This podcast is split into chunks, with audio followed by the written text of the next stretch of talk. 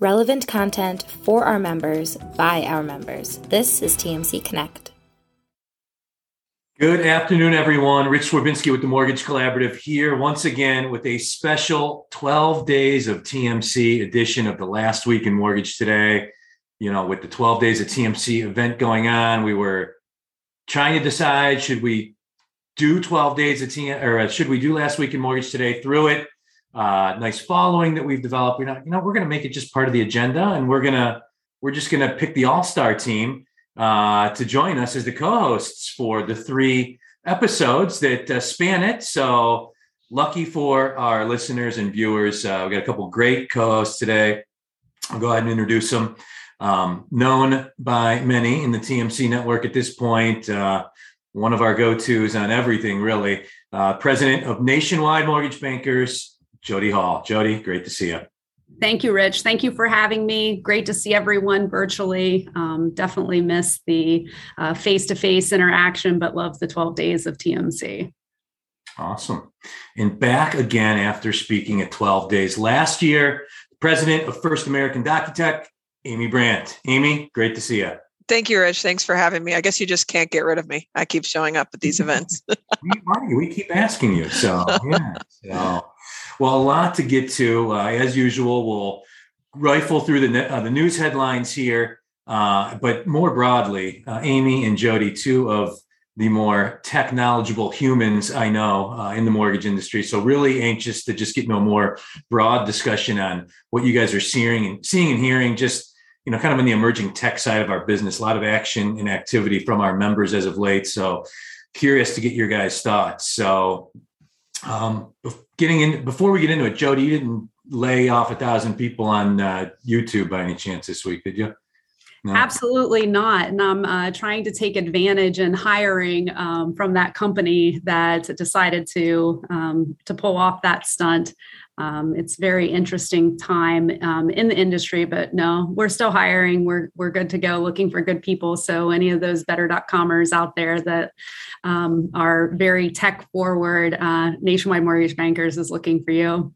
Look at that, a solution to uh, right the layoff issue. I love it, Jodi. So, um, so let's start with it's not new news anymore, but the conforming loan limit change. And Amy, you know, we've talked to members of ours about the impacts to them in their business with this. And Jodi, curious to get your perspective on this as well. But uh, Amy, curious from you know your guys' side, really, you know, entitlement settlement uh, services, document services, technology side, any impact? Uh, you had to know something was coming, obviously, but how, if at all, does that impact your business? Mean, at this point, we have a pretty good uh, process for assimilating regulatory changes and rule changes and you know in this case conforming limit changes so it's not a particularly difficult thing to ingest and and have um, ready for the markets immediately so not a big not a big problem i think we'll expect to see maybe more conforming loans as a result. um, but really, for, from our perspective, it doesn't make a big difference. Jodi, your thoughts on the change?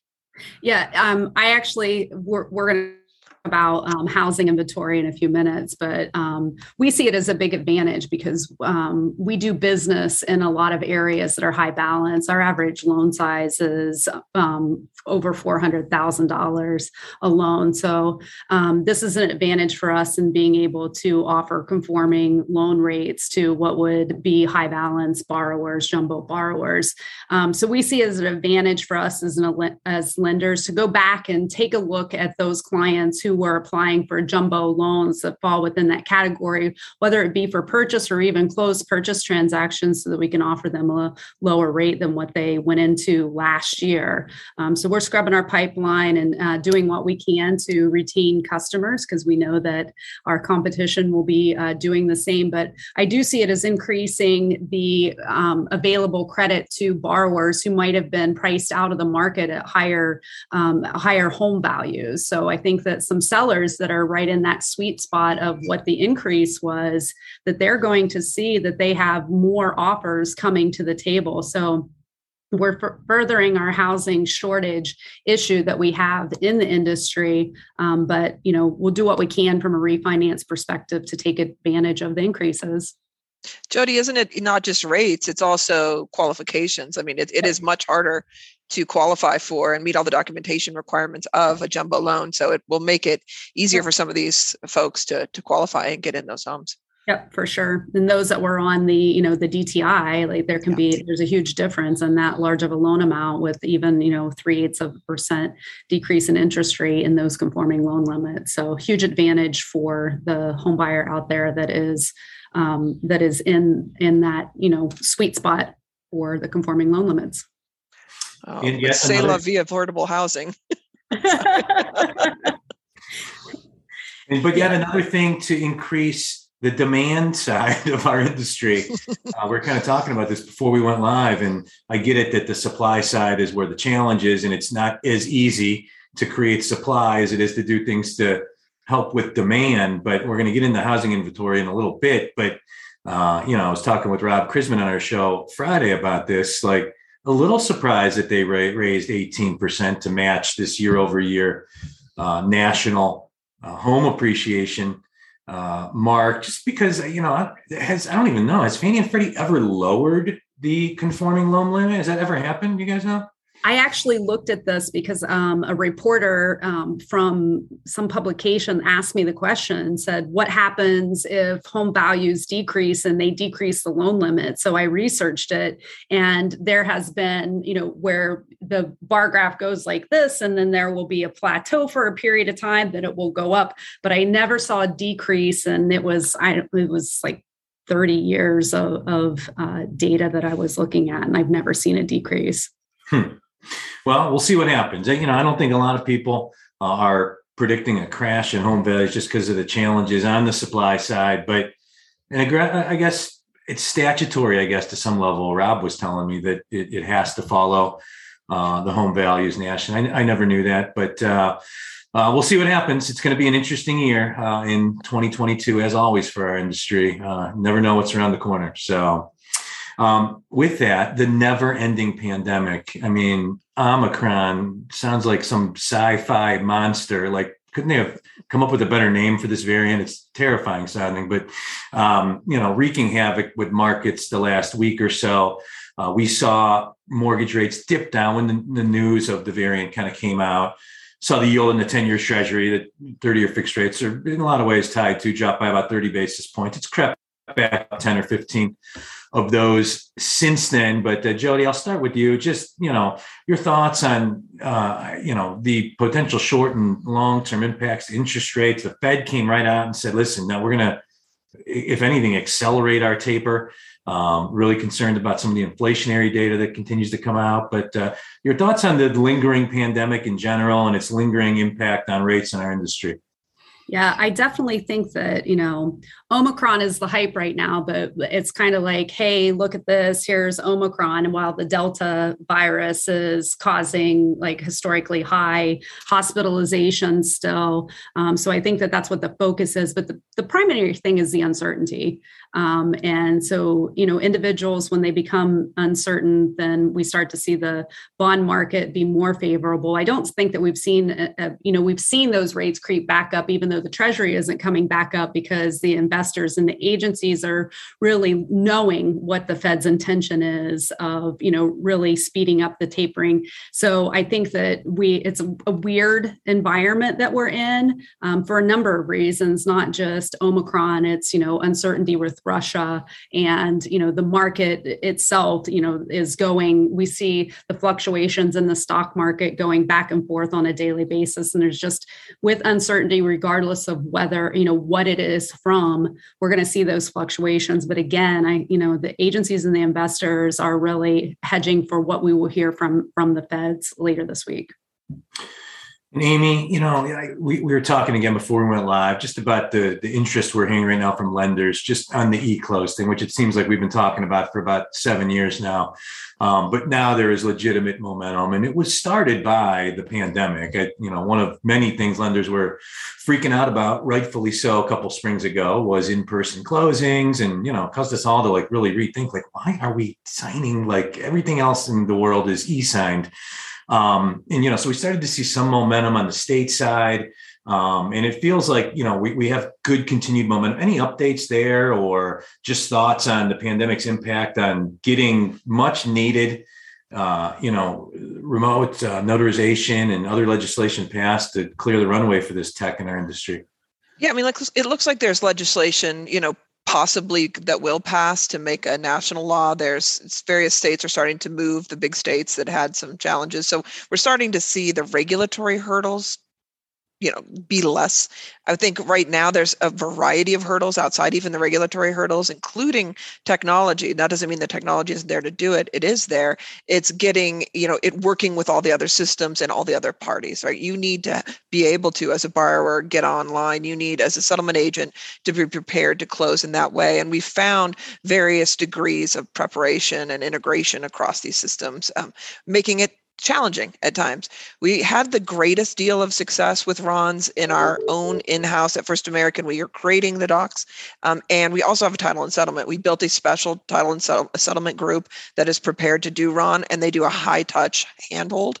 Um, we were using a RON provider, in this case, Notarize, um, but really doing a lot of, of setting the borrower expectations up front. This is how we're going to close. This is the benefits. This is what you need to do. This is the systems that you need to have. Hey, let's do a trial run. And that's proven to be really, really effective. So even though technology should, in a lot of ways, eliminate errors, be more seamless, be more convenient and frankly be more green because you don't have to drive down somewhere we're not printing paper on dead trees. I mean there's a lot of real positive benefits. It's a big change and getting everybody aligned and knowing what they need to do in that process is a lot of extra hand holding so i think we're getting there like we're learning in pockets but for widespread universal change to move towards more online closings it's going to take a lot more sort of heavy lift that's great to hear because that was our last conference a couple months ago. That was one of the things that surprised me. We had a session, interactive session on just e-close in general, and that was a lot of the feedback was that you know some of the impediments, not even as much legislation, um, but individual like title agents and closing agents, their education level, getting them on the same page, and sent, in some cases the borrowers as well, and informing them of the difference and the change. So great to hear that at First American DocuTech, you guys are making that a big part of your operational strategy uh, as we head into the new year here. Definitely. Cool. Um, so the jobs report last week, Jodi and Amy, you want to get both your just a weird jobs report. Jobs in general in America, it's been a mixed bag of stuff, really. You know, the great resignation and just these these shifts we're seeing in employment and employment desires. Jobs report last week, markets really didn't know how to react to it. Uh, uh, the ex- expectations were for 560,000 jobs to have been created in November. The number was 210, so a massive miss. At the same time, some of the underlying figures, uh, the unemployment rate nationally dropped by 0.4%. The labor force participation rate went up. There were some other underlying numbers. Um, you know, it caused markets just really kind of to to bounce around. Um, and you know, on your side of the business, Jodi, um, you know, you guys are you know a growing company with great culture, so you're not seeing these things. I'm sure nationwide, but if it's the better.com employees or it's just you have to really like how you treat employees right today which is a great thing for our country. Like it's there's a different standard right now. People want to be happy and love what they do for people that are great leaders right yeah, absolutely. I think that there's a completely different mind shift coming out of the pandemic about what you need, right? It's not, you know, money isn't as important as family time. Um, so we see people that are looking to have that. We also are an interesting phenomenon in the mortgage industry because people are coming off of the best years ever. So, you know, now you start, well, you can't work, you can't work 30 hours of overtime in a pay period you know bo- we're not bonusing people to work on weekends. Um, so i think that it's interesting in the industry because that was something that we were very fearful for people getting used to living on a certain compensation in 2020 and then expecting that same compensation as the market um, started to contract. So there are uh, there i think that in order for companies to be successful, if they're a growing company, it needs to be the great retention.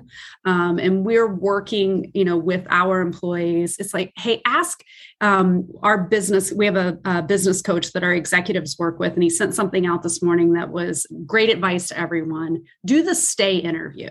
We interview to hire people on. We do an exit interview. Are you interviewing your employees to, uh, to get them to stay? Meaning, are you listening to their feedback and able to implement changes that they want to increase their environment? So, we haven't seen the great resignation. We've had a lot of conversations about compensation and um, making sure that people understand that last year was a phenomenon, the beginning of this year was a phenomenon, and hopefully, you know, putting it, them in the right position to be competitive in the market. But it's hard to retain employees in this environment.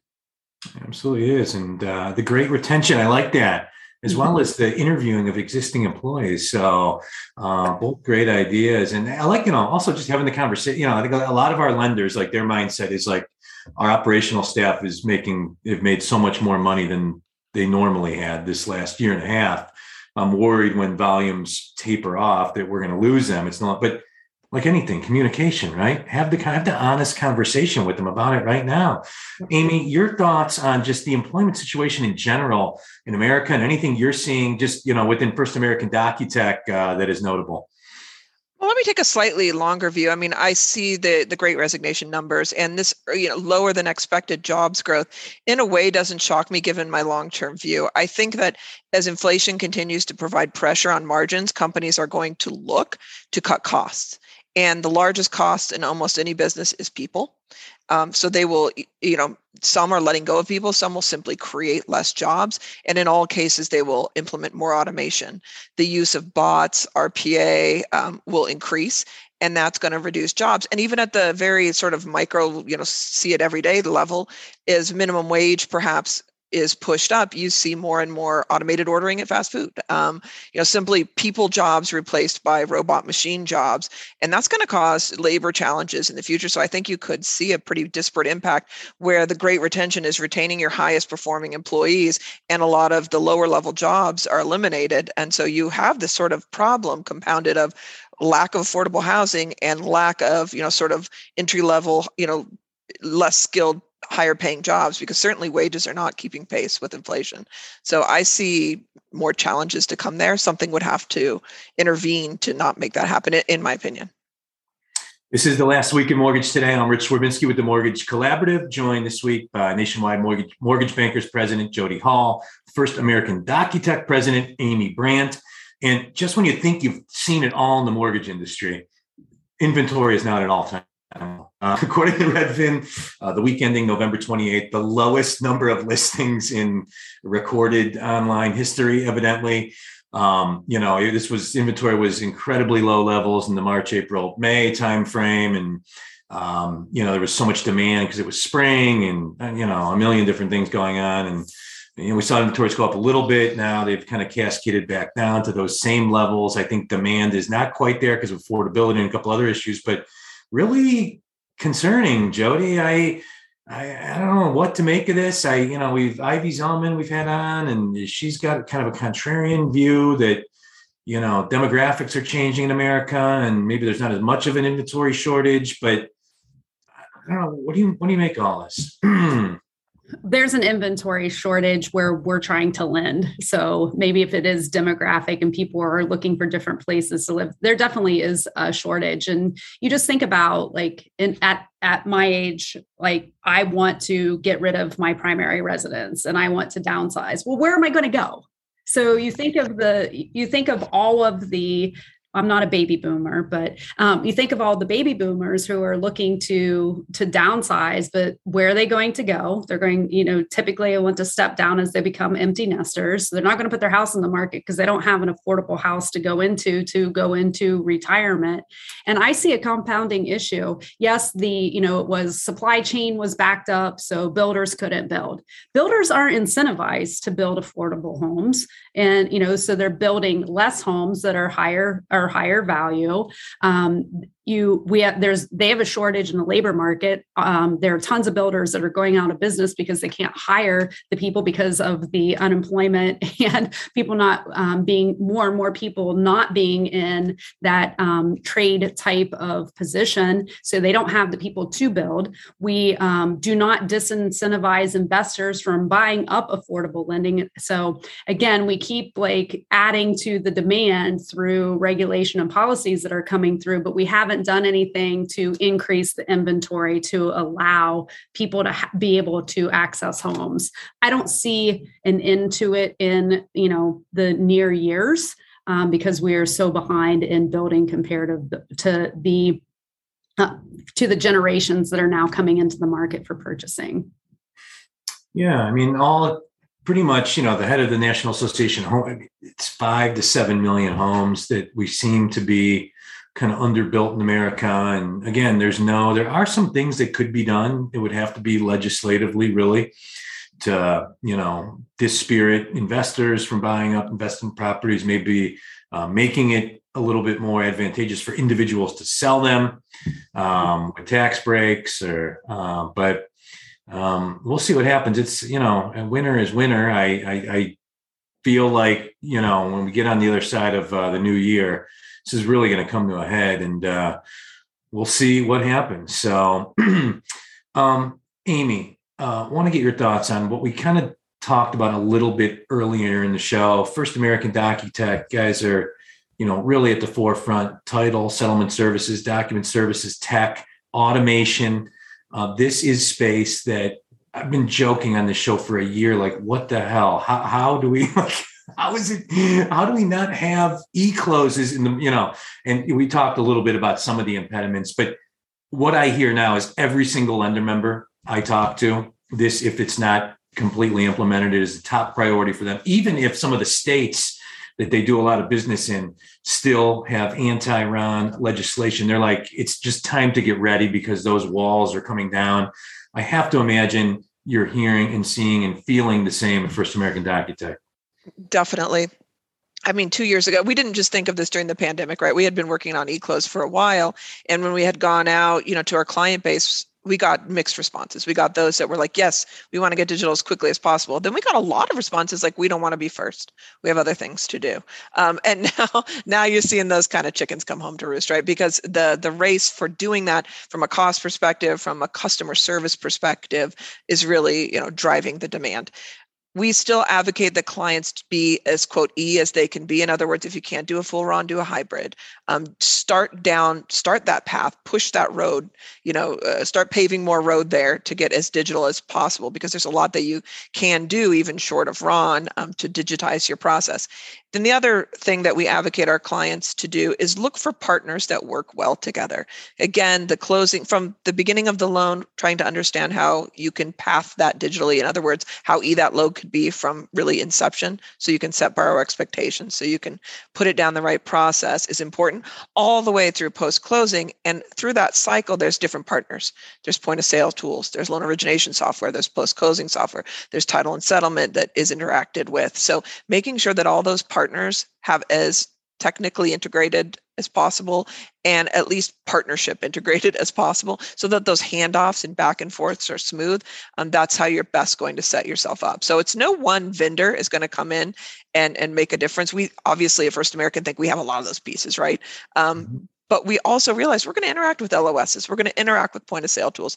We're going to interact with other, you know, title and settlement companies. So how can we make sure that we're playing well in the sandbox with them, integrating as deeply and technically as possible, and working with our clients to make sure that their process flow is um, is as automated as it can be. And again, that's a that's a lot of work on both sides, and it's hard enough to get your own company to align to a single goal. Getting your partners to all work together can be a challenge. Um, but there's partners that'll do it and I applaud you guys. You guys have always really been at the forefront of that in terms of working collaboratively with other stakeholders in the same, you know, neck of the woods that you guys are in and uh, the mortgage tech space. Cause not, and, you know, we, we have partnerships with, you know, a lot of different third party providers. And I can tell you that is not a unanimous uh, sentiment in terms of the uh, play well with others. Uh, Jodi, you know, eClose, it's always been of, I, I joke all the time. It's not even a joke. We've been doing like the, e you know e-close get yourself ready for you know that session at our conference every six months for six years.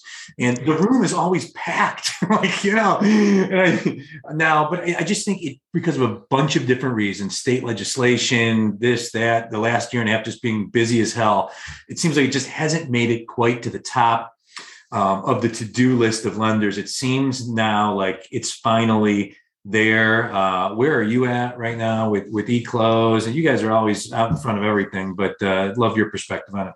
We aren't on this. Um, we were one of the first. Um, we actually piloted the blend hybrid uh, close um, through their initial processes, and we rolled out eClose. We didn't have the hybrid eClose. We didn't have a lot of buy-in, and my point was, I want to have buy-in and I want to have adoption from the hybrid, so then we can make a point like okay so if this really catches on then we'll go to a, a full remote e-closing. And we've never made it there. And it's kind of been like you know what if i'm going to have to sell every borrower on doing an electronic closing i'm going to go do something else where i can get immediate impact from rpa or ocr technology. And that's where i'm going to spend my technology time is developing enhancing things within the workflow that doesn't require me to um, hire hire additional people to keep to grow. Um, Amy says we hire we you know uh, robotic process will put people out of jobs. We hope that we can just continue to double our business with the same number of people and keep growing what their capabilities are within it. Um, but eClose is not a place that we've spent a ton of time, and it's just because we've been spending a ton of time on that manufacturing process that isn't touching um, the borrower, isn't touching the loan officer, um, because change is extremely difficult and it hasn't been a place where I felt as though we would get our biggest bang for our buck.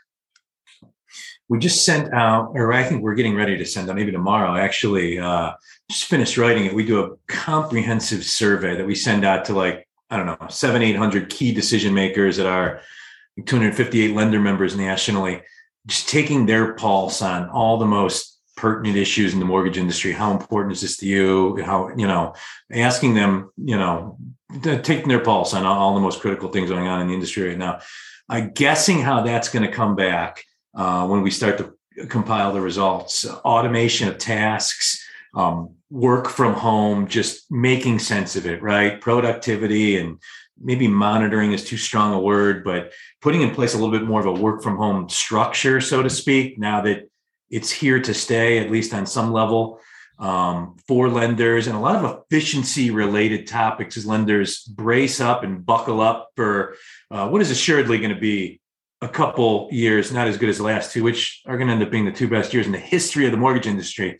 Uh, Amy, any thoughts, predictions on uh, just the coming year? Um, things you expect to see, um, some things maybe other people aren't expecting that you think may happen? I've been seeing a lot of clients looking at exactly what Jodi's talking about, putting in task management, workflow management, and then other types of technologies to assist in the more manual portions of the process, including some of the underwriting and calculations and clearing of conditions. There's just a lot of ticky tack, knowledge specific tasks that go into the mortgage manufacturing process that could theoretically or ostensibly, or maybe some cases already are, um, automated that need to be pulled together. So I see more and more clients going, how can I not necessarily wholesale change out my tech, but how can I layer my tech with these kinds of tools that allow us to be more efficient and effective? Because I think by and large, most originators have not yet seen the dollars to the bottom line benefit of technology investments. Very well said. Jodi, uh, any thoughts, predictions on the coming year? well, the Browns are not going to win the Super Bowl. um, so um, I I'll put a lot of money on that one. Um, but no, I think that it's continued the same. You know, uh, we in the mortgage industry have talked about technology enough. Get off of your seats, get in the game, and help move it forward so that I don't always have to be the one out there that is. Um, you guys are learning from our failures. So right, we need other people. Jodi leads seventy to eighty discussions at TMC a year, so we need uh, the rest of you guys out there to step it up. So yeah, sure, let's go. Let's go. More vicarious learning. That's great. Jodi, uh, as always, great seeing you. Uh, I'm sure I'll see you before the holiday. If not, have a great one. And I really appreciate you joining us again for this special edition of the 12, uh, t- uh, last week in mortgage today. So really appreciate it. Awesome. Thank you for having me. Always a pleasure. And Amy, as always, always enjoy the conversation. First American DocuTech, one of our earliest partners, goes back six years. I think got, we had like 20 members when you guys partnered with us. so uh, really just appreciate all you've done for our network, our members, and uh, always appreciate uh, your perspective on the industry. Uh, thank you very much for for joining us. My pleasure. Thank you for what you do. Awesome. Well, have a great rest of the day, everyone. Uh, uh, I know I forget what is up next on 12 days for today, uh, but uh, we've got a full slate all week. This kicks it off. So have a great rest of the week, everyone. And uh, we'll see you next Tuesday at 2 p.m. Eastern for the last week in mortgage today. Take care. Thank you. Bye. Thank you. For more information about how you can get involved with TMC Connect and witness the power of the network firsthand, please visit us at mortgagecollaborative.com.